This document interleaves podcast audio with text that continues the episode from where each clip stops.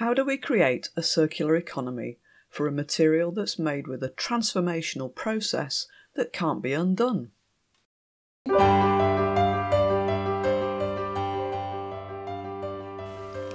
Welcome to the Circular Economy Podcast.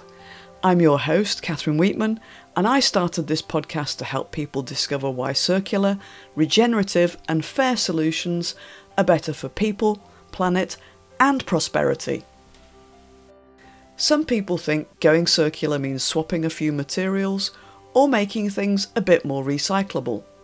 But that's nowhere near enough to create a healthy, resilient and zero carbon world where we can all thrive. Many organisations are missing the game-changing potential of going circular. The disruptors in this space are using circular strategies to reimagine how to create value for all their stakeholders. They're doing better with less. We'll hear from those inspiring people who are challenging business as usual and rethinking how we design, make and use everything. You'll find the show notes and links at circular economy podcast dot com, where you can subscribe to podcast updates, my Circular Insights newsletter, and check out my award-winning A Circular Economy Handbook. Hey there, welcome back. It's episode one hundred eleven, and we're going to hear about the complexities of designing and making circular ceramics. If, like me, you didn't study chemistry, you might be wondering what exactly ceramics are.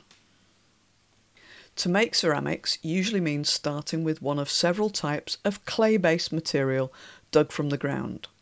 That's mixed with water to make it soft and flexible, and then with other materials. The mix is shaped, then fired at high temperature in a large industrial oven known as a kiln.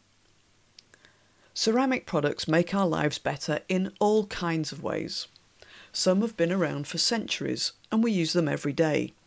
Inside your brick, cement and glass home, you take a shower in a tiled bathroom and eat your meals from pottery plates and cups.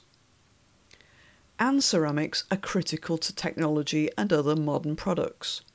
You probably use a computer with lots of ceramic-based electronic components like microchips, capacitors and resistors. Maybe relax by watching a liquid crystal T V and cook meals on high-performance glass in stovetops and much more. To help us learn about circular ceramics, we're going to meet Sara Howard, a very impressive and award-winning ceramic designer and materials researcher whose practice is focused on reducing the environmental and societal impacts of ceramic production. Sara graduated from Central Saint Martins in twenty twenty with a B A honours degree in ceramic design. In her final year, Sara designed an industrial symbiosis around the ceramics industry, in which waste from one industry replaces the raw materials in ceramic production. Sara wrote a book, Circular Ceramics, to openly share her methods and processes and help fellow ceramicists to adopt these sustainable processes in their own practices.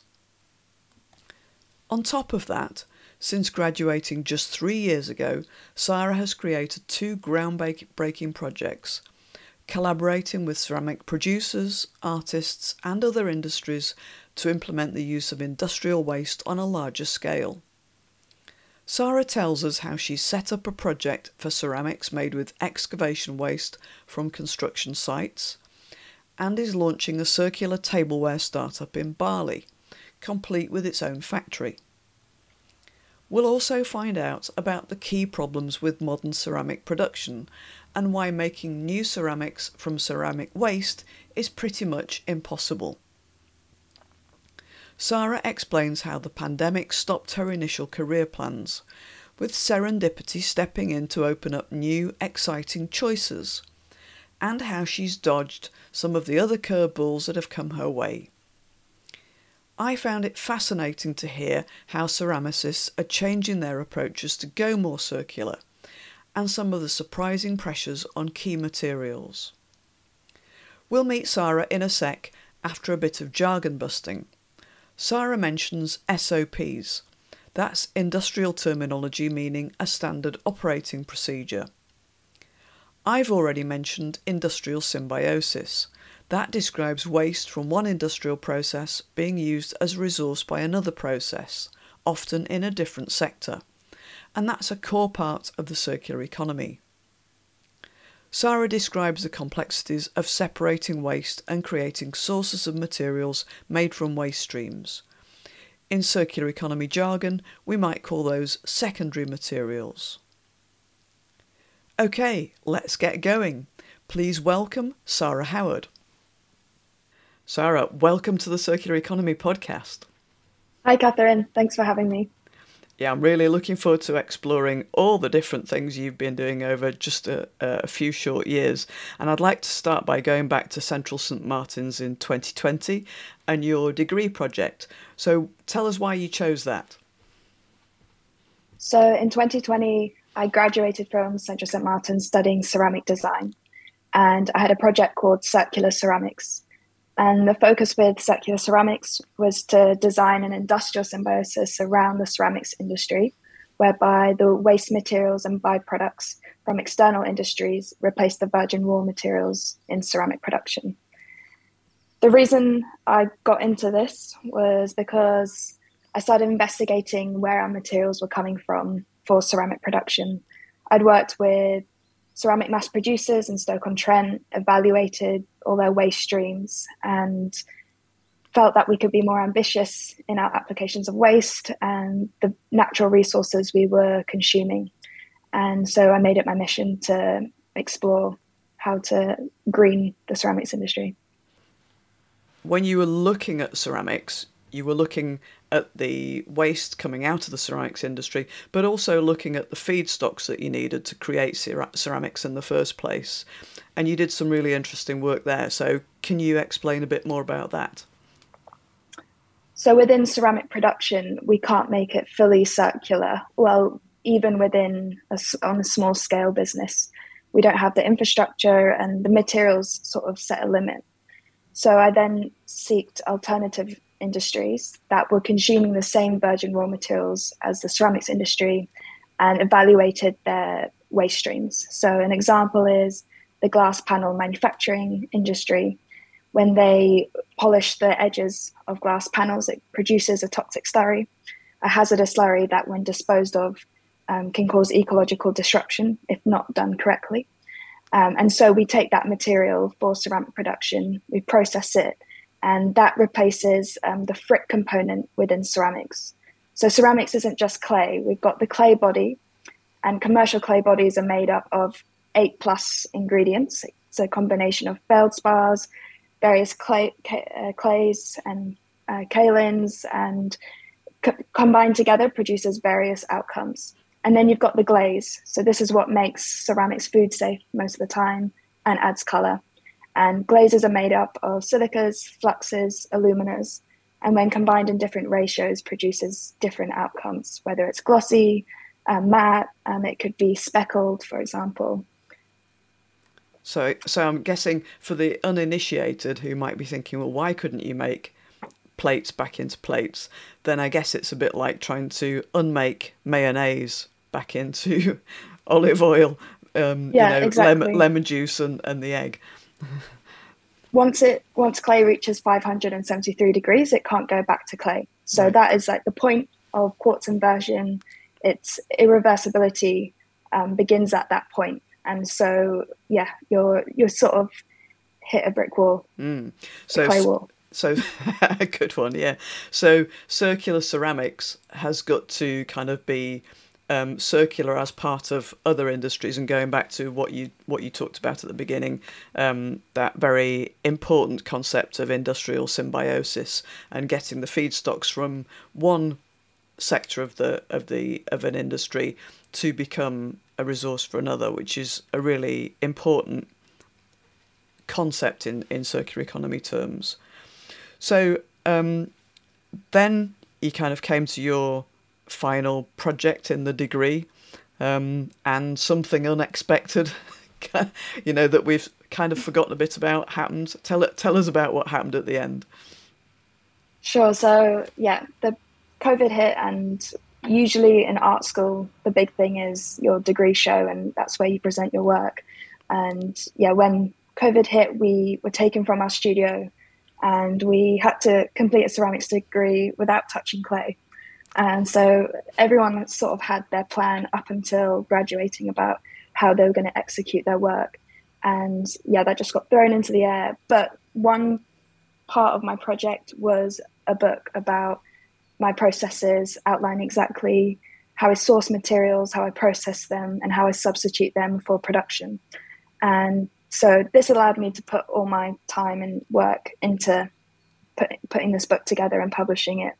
And in hindsight, that had a lot more impact and longevity than producing another tableware collection in the world, which sets as a great example, but actually in terms of the impact you can have in allowing people to become a part of your process and, yeah, together creating wide-scale difference um, is huge. And it's released under the Creative Commons license share alike, and that allows anyone to be a part of it. They just have to um, credit and also share under the same terms. So that's really important in terms of that chain reaction, um, allowing sustainable solutions to be widely available, because we are a really conscious community. We really care about, well, most of us really care about the materials we use, the waste we produce, and but I don't think the solutions are there yet for people to implement to their practice. So allowing people to learn from me and for me to learn from them as well. And we're constantly, constantly exchanging knowledge and ideas. Um, and I think that's really special, because I don't feel like that exists a lot in the design or material innovation industry. Yeah, that sounds amazing, and we'll definitely put a link to the book in the show notes. Um, and I love the your ethos around the Creative Commons and knowledge sharing and producing something that other people can build on over time. And I think you're right, that's really important and kind of um, one of the building blocks of how we move forward in all sorts of areas, because we are trying to forge Um, you know, new new ways of doing things and overturn the, the playbook of the twentieth century, which has taken us in the wrong direction. Mm-hmm. So um, you got the book out of the way, um, and uh, you know, and into into the um, into the the open, into the ether, and then you moved on to where you're talking to us to, from today, to Bali. So um, can you talk us through um, what you're doing in Bali? So my goal was never to solely produce my collection, even though that is what I started doing after graduating, uh, mainly because I was just stuck um, in London, where I'm from. And I was meant to go work with a manufacturer straight after graduation, but uh, with the world situation, that had to change. But I did then get the opportunity to work with a manufacturer here in Bali. So it was one that I visited and I reached out to, um, proposing the work I'd done and suggesting that we try and make it happen on a larger scale in a different country, which is also on a small island, and which sometimes I forget. And yeah, the goal was to recreate this collection, build those symbiotic relationships that existed back in London and rebuild them here with the local community, local waste materials, and make something that was beneficial for the company to use um, throughout their production, not just for one collection. So you pitched that, and, and how well did that did yeah. that go down? Did they say yes straight away, or did you have to do some extra I got persuading? A yes. I really didn't don't think she knew what she was in for. Um, but I'm really lucky to have a boss that will ba- is backing me all the way. So with suggestions that I'm putting forward, I don't feel like sometimes I have to argue my point as much as I feel like I sometimes predict that I need to, because there's often cases, and I'm sure a lot of people will feel this way, that if you're trying to implement something um, that is better for the planet, um, there can be certain people where you really have to argue, and quite forcefully. Um, but I feel like in a very comfortable and supportive environment in um, scaling up. And I think like what we've done in one year is really impressive in terms of Uh, short-term goals that we've achieved and what we have planned for the long term in terms of the whole infrastructure. So it's beyond materials now. It's really thinking about the whole production in terms of water source and recycling water, um, residues from all our water treatment systems. Um, there's things that I'm I'm learning on the job for sure, but the impact in terms of the, now we're talking tons rather than kilos of waste that we're now reclaiming, um, is huge. Yeah, so that's really impressive that you're going for the circular processes and closing the loop on the processes and making sure that um, everything's going to be safe, um, as well as as well as um, commercially viable. But paint us a paint us a picture, because the the feedstocks and so on in Bali are slightly different, aren't they, to the degree project? So, um, you know, what what are you producing, and what waste are you, are you putting in as feedstocks? So one of the big curveballs that was thrown to me when I came here was one of the main waste sources that I used in my glaze was the glass waste from the panel glass panel manufacturer. Um, and that manufacturer simply did not exist on this island. And yeah, I was told that we don't get edgeline polishers here. You'll only find it on the mainland, um, in Java and Jakarta. So I panicked for a second and then um, uh, continued my research into sourcing, how we could source secondary glass.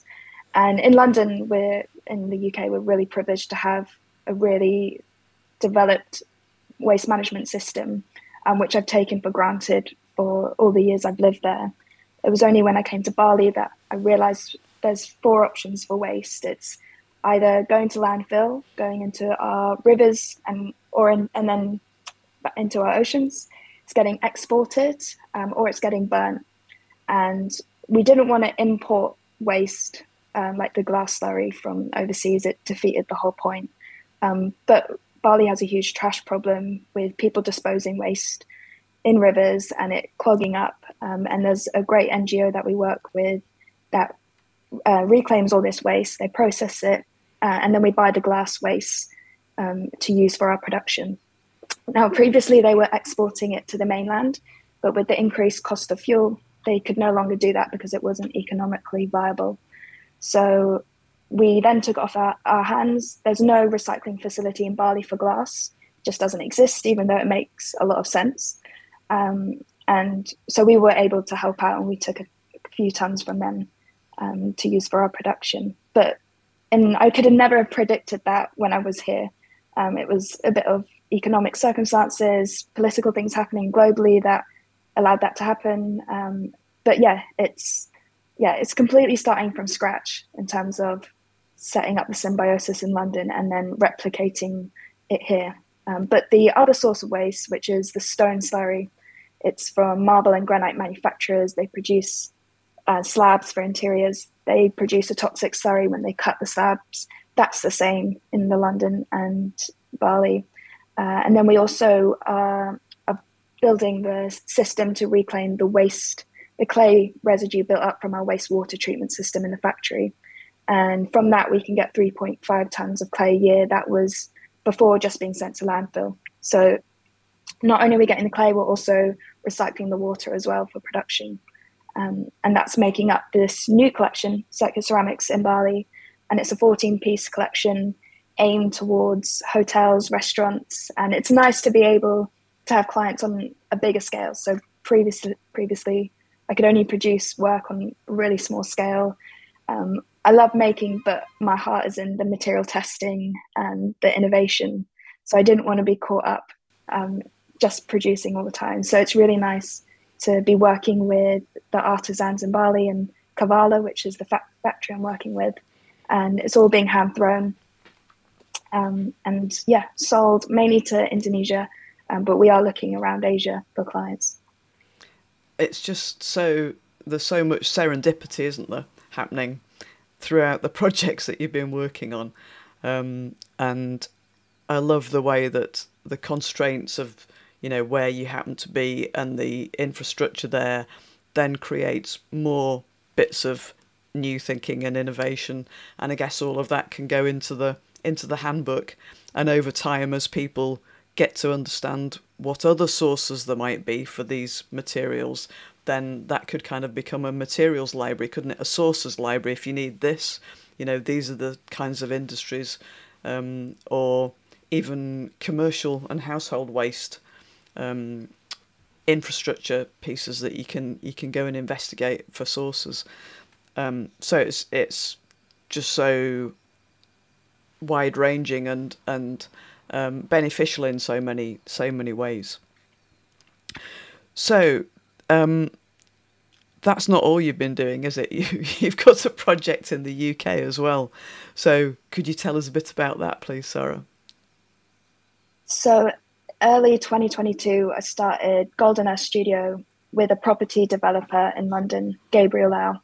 And the focus of this is to reclaim the excavated clay waste from properties, um, mo- mostly ones digging basements. And we, instead of that being transported to another location, sometimes landfill, we distribute that to ceramicist makers, basically whoever wants it within the radius of the miles that people are willing to come and collect it. So we had a team of around six people last year who were on site. All the clay, I mean, actually just a small portion of the clay excavated, because there was a few, quite a lot of tons of clay excavated. Um, the clay was sieved, um, it was then blended up, and we then dehydrated it, and basically we became like a clay manufacturer, um, a bit of a botch one, um, but we got the job done, and we distributed to a lot of people, and we learned on the job for sure. It's really tricky working with construction, which is one of the reasons this came about, was my experience with the construction industry um, was just so much more difficult than all the other industries I worked with. I understand it's because they're large. There's a lot of health and safety laws to comply with. It's just so hard to get access to a material that is so important to my industry, um, but it was just being taken elsewhere and disposed of or downcycled. Um, so meeting Gabriel, it allowed us to form a relationship where we could basically bridge both sides. And Gabriel allows the access. Um, he has the knowledge of where each construction site is at within their production. Um, we basically break the rules, um, and we yeah we get six people on site, which is just horrific. Like, I think most civil engineer would be really disappointed at that fact. But yeah, we try and keep it contained, and it just makes sense. It's nothing too innovative and crazy. It, it just is doing the obvious in my eyes. And we're more than a year on now, and we have artists who've produced these works. Um, we've got paintings, we've got ceramic functional ware and sculptural ware, and these are going back into the houses that were excavated from. So it's going full circle, and the scale and impact that we're having, I think, is minute. I don't think we're doing anything that is drastically changing the industry, but I think at the very least we're starting a discussion about the way we treat our materials, and we have our S O Ps about the way where this material goes and where this one goes, but we're trying to break those rules and question them and build those relationships, and yeah, just get people, get ceramicists' hands on this clay that is, yeah, just doesn't make sense to me. So that's why we've formed Golden Earth Studio. Mm. And thinking about trying to persuade construction companies to change their S O Ps, their standard operating processes, I guess it's it's kind of reminding me of my early days as an industrial engineer, where the most frequent question was, you know, well, why are we doing it this way? And often it's, you know, people then pause and can't give you an answer, and it's kind of, you know, because we've always done it this way.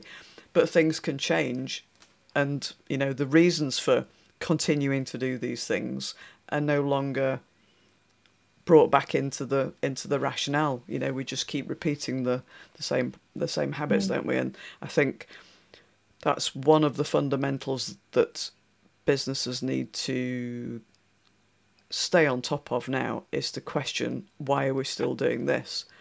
Um, even if you think of something as simple as this remanufactured Dell laptop, you know, businesses and citizens had got into the habit of changing laptops every three or four years because the hardware couldn't keep up with the software developments. But that's no longer true. and yet we hadn't changed our buying habits. It's kind of, you know, this is getting a bit elderly, I'll just I'll just swap it. Um, whereas, you know, that's not necessary. So those yeah. kind of questions apply to just so many things, um, where we can we can just keep asking why. I couldn't agree more. So yeah, that, that that lovely three-letter word. So um, in terms of the relationships with the construction companies, what's changed as a result of, of doing that? You know, have people's views on the importance of recovering valuable materials, has that changed? Are they now thinking about what commercial opportunities there might be from the things they're excavating on site? What what changes have you noticed? I I can't say I've noticed significant changes in the construction side's attitude, but in terms of ceramicists, I feel like they know that this material exists and now they want to get their hands on it, and it encourages them to get in touch with other companies. And in my book, I always encourage people to explore local. Um, that's why I wouldn't share the locations where I get my waste from. It's really important that people establish their own material metabolisms because it's going to benefit them and the environment. And so I feel like we've opened this door, and um, perhaps it, it saves a lot of money as well for ceramicists. Like, people are paying, could be twelve pounds to twenty pounds for a twelve kilo bag of clay. And when they can source something locally, not only does it build the narrative, but it also saves them costs. So yeah, we definitely see now people reaching out more to construction sites and exploring that material, even if it's not with us, um, it's for someone else, which is really great. Mm, that's great that you've sown, sown seeds for other people to, to already mm. start um, looking at local feedstocks instead of importing things. So Sara, tell us more about your long-term vision for using waste ceramics as a feedstock. So my goal is to continue working with manufacturers. It's not, I'm not interested in having my own production and continuing to contribute to the things being made on the planet. And so, yeah, we, I first worked with Kavala, who can supply like the Southeast Asia region. Um, but my goal would be to work in another region and ultimately with the same collection and replicate that. But the materials are going to be completely different. And with the book as well, it's about building that community which produce on a smaller scale. And that's starting to grow. Um, the interest is definitely there. But the biggest investment is not money, but it's time. And often the smaller producers don't have the time. Um, so it's finding that right balance and the right time for them to, to implement this into their practice.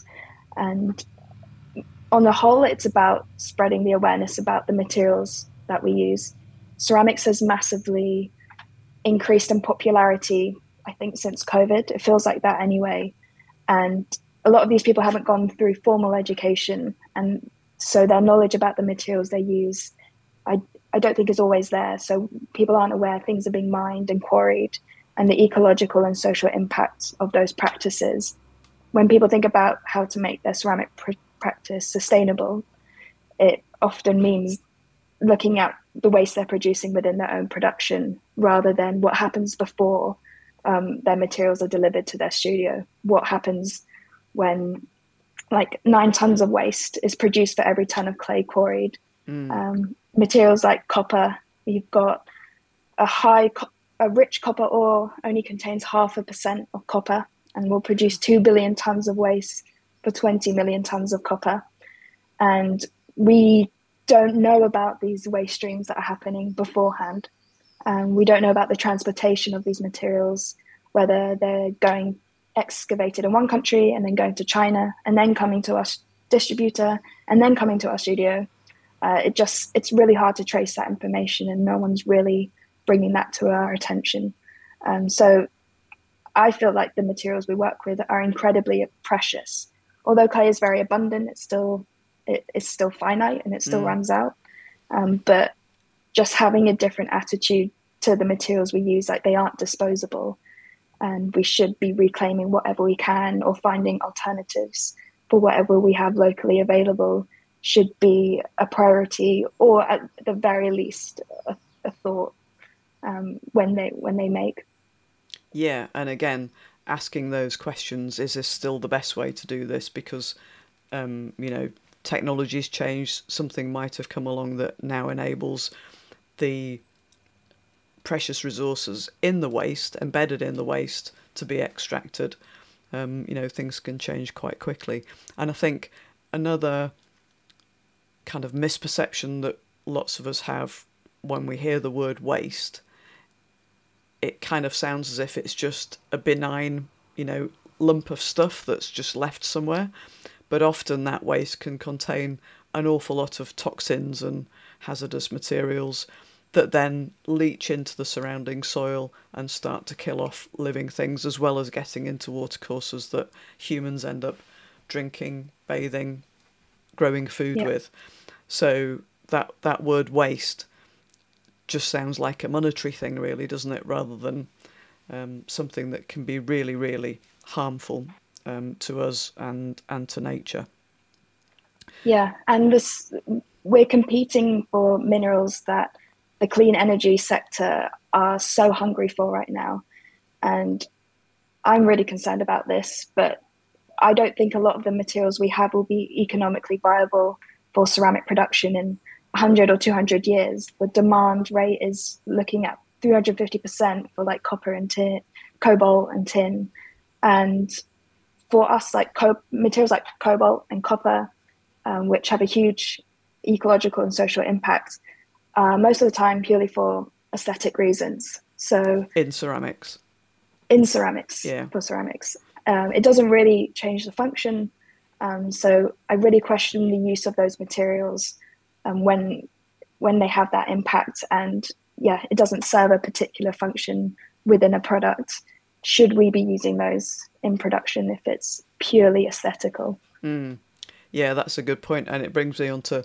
Um, what's starting to become a little one of my little hobby horses, which is, do we need a kind of global resources council? Because when you start to look at some of the critical um, minerals and the rare earths and lots of other things that are under pressure, even simple things like sand uh, and rubber are under pressure, mm-hmm. then you start to look at how those things are used and question the importance of them, and thinking that, you know, some of those uses are essential tools and, and might be the way to move us forward, to use l- less energy and carbon and so on, or might just be there to make something a bit faster or a bit more convenient, or to, or to look nice. Mm. And one example that came comes to mind is lithium, which is another essential ingredient for batteries and renewable energy.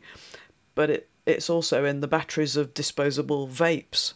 And massive amounts of lithium are just being thrown away because those vapes don't even go into proper recycling systems. And so you're kind of thinking, how how is it that, that that's allowed to happen on a global, you know, that we're wasting these precious resources mm-hmm. on something that's probably harmful for human health as well? I mean, God knows what chemicals are, are in those vapes. I, I can't imagine any yeah. of it does and anybody any out. good. Yeah. Yeah. And, and in ceramics, it's like, I don't feel like we're, we're very energy intensive, our industries. And so the waste that we produce, the fired waste, is incredibly valuable. And most of the time it's just getting downcycled. And, but we're not working together. I feel each industry or each manufacturer in ceramics is working alone to try and fix their problems to meet the net zero targets by twenty fifty. And there doesn't feel like a collective goal or shared knowledge that what we can implement and work together on to reach these targets. It feels like it's every man for themselves, which is just completely wrong. Mm. And everybody's trying to do their own R and D on, um, you know, what could we do? Mm. What could we do differently?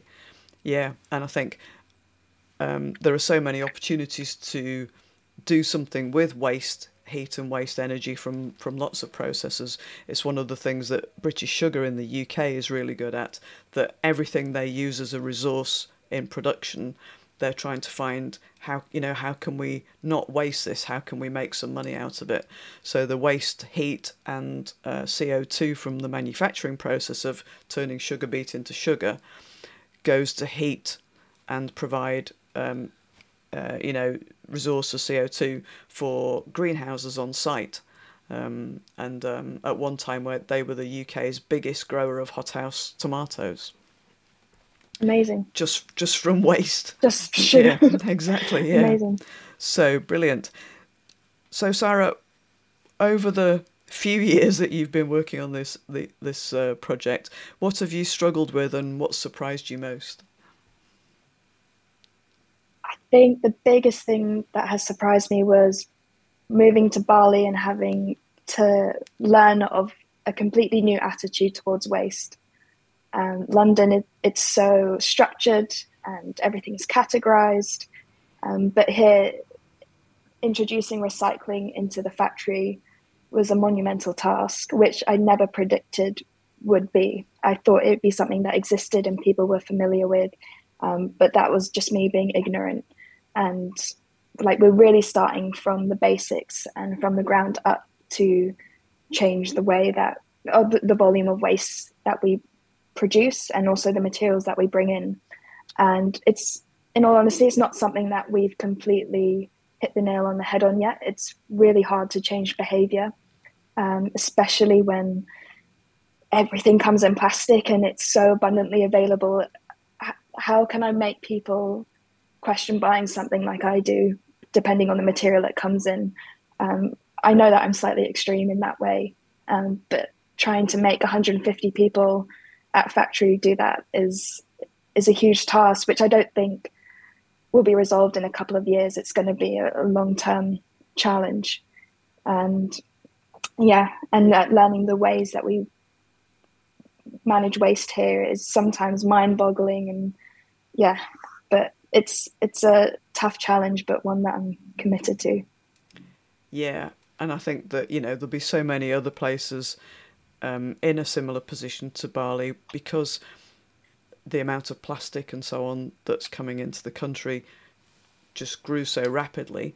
And how does how does a small country raise enough taxes to just begin dealing with new types of waste? You know, the, the mm-hmm. companies benefiting from swapping from glass to plastic didn't say, we've saved all this money from lightweighting our packaging. Um, Here's here's some of that to help with your recycling infrastructure. It's all just kind of left to the local taxpayer, um, yeah, which is another one of my hobby down, horses. It's all down to cost at the end of the day. I think it, everything on all levels. It's like whether cobalt's going to become so expensive that we can't use it anymore in our industry. Um, it's going to get prioritised by the clean green energy. Um, but the same, if the plastic becomes more expensive than the paper in terms of packaging, that's when behavioural change will happen, I think. But it's, yeah, we cannot wait for those prices and mm. to take effect. We have to try and change that mentality beforehand. Yes, yeah, and try and encourage people to think about the future and and the kind of, you know, the, the bigger concept that everything's finite and, you know, there is no mm-hmm. away. If we just dispose of this packaging and it ends up in landfill, it doesn't stay there inert, does it? It leaches its toxins into the into the ground. If it escapes and gets into a river, then it's, you know, messing up the the, the, the the all sorts of things and ending up in our food system. So it's this kind of, you know, bigger picture, and that's that's yeah. hard for people to take on board. So when you're talking to people about the concept of circular ceramics and the circular economy, if they're interested in going circular as a business, what what's the one tip that you would share with them? I think it's nothing really to do with like the material innovation or understanding material. I think the biggest factor is relationships and building those relationships with the right people and maintaining those relationships, and yeah, keeping everyone on your side, basically. I feel like most of my work is communicating and establishing these connections between industries, um, more than anything else. So sometimes I have waste suppliers that couldn't care less what I do with their material. Um, but, you know, it's completely symbiotic. I benefit from being able to retain this material for free, and he benefits because he's otherwise going to be having to pay to dispose of his waste. And it's it's really nice, the relationships that I have built um, with people who are really interested in what I'm doing with their waste. And they've been so on board with helping me minimize um, any problems with consistency in waste. I get completely informed about if there's going to be a change in this batch of waste and why, what's caused it, what might happen. And that's invaluable to me. That saves me a lot of time. Um, so yeah, it's the same like that, but yeah. Yeah, that's that's really interesting point. And it's another one of the complexities of going circular, isn't it? That you can't necessarily even predict the volume of what's going to come in if you're using waste as a feedstock. And obviously, the as you say, the, the quality and the precise makeup can vary as well. So it's it's another challenge, but it's one of the things that we're going to have to get used to as we work within this um, this landscape, realising that resources are finite and depleting, and that we can't just carry on um, with twentieth century processes. So, Sara, is there anyone you'd recommend as a future guest for the programme? So my inspiration for this, this symbiosis that I built is, of course, Kalundborg symbiosis in Denmark. I'm not sure if you've come across them. Yes, yeah. Of course you have. Um, so when I first came across them, in my research, it was just like a light bulb moment where I was like, oh, of course, these sixteen partners will exchange all their waste streams and replace their consumption of materials and operate all on the same bit of land. And uh, they have four thousand five hundred employees now, saving X amount of C O two from transport and materials. And um, I, I think it's amazing what they've built since fifty years ago. If, if I'm right. And yeah, it, it just proves that we can operate in this way, and it is in, very beneficial to people and the environment.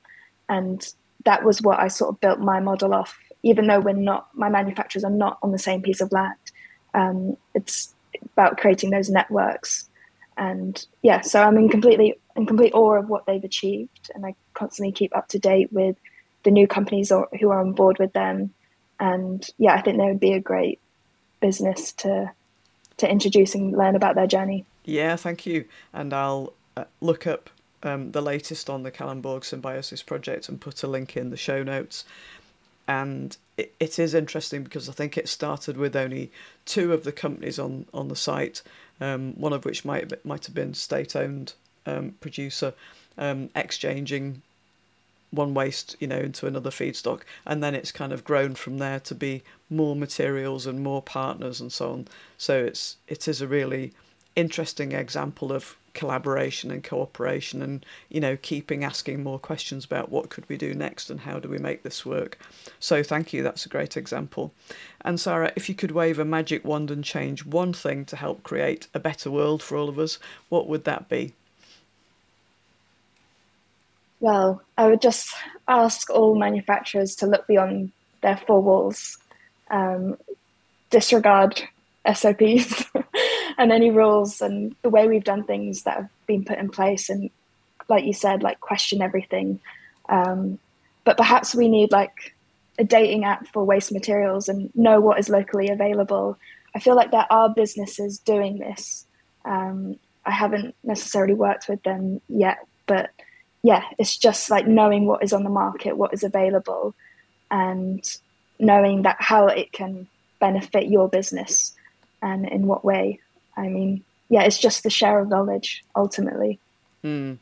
And that ability to see what might be available just next door that you, exactly. you, know, you have no idea about. And, and yeah, uh, yeah. wander down the street and ask them what they're doing, what they're making, yes. what waste have you got? Yeah, yes. Just that initial conversation, I think, could end in something really positive. Yes, uh, yeah, I, I think you're right. And there are a few platform apps uh, emerging, some of which we've interviewed on the on the podca- podcast, um, Reaply being one of those, and I think they're going to come back on soon. And then there's a quote that I use from time to time from Google. I'm not sure if it's a good thing or a bad thing that Google say this, but um, Google say waste is just a data problem. So maybe that means they're working on their own dating app for, for waste. Let's, we'll have to wait and see. So Sara, how can people find out more and get in touch with you and all the good stuff you're doing with Circular Ceramics? Uh, so you can head to my website, sara howard studio dot com. I'm also on Instagram and LinkedIn as well with my name. Great, and we'll put those links in the show note, show notes. And thanks so much. Good luck with all the various projects that you're doing, and especially with the book and moving that forward, and hopefully getting people to contribute to that and make it, you know, into the primary wiki of Circular Ceramics, and maybe even growing into all the adjacent industries, um, you know, for which you're using feedstocks or sending waste from ceramics back into those industries. It could be really game changing. So thanks very much, Sara. Thank you very much, Catherine. That's a wrap for this episode of the Circular Economy podcast. Thank you to our awesome guest this week, Sara Howard, and thanks also to Debbie Ward of Circlo, a fellow member of the Circular Economy Steering Group at the Institute for Environmental Management and Assessment, I E M A. Thank you, Debbie, for making this episode possible.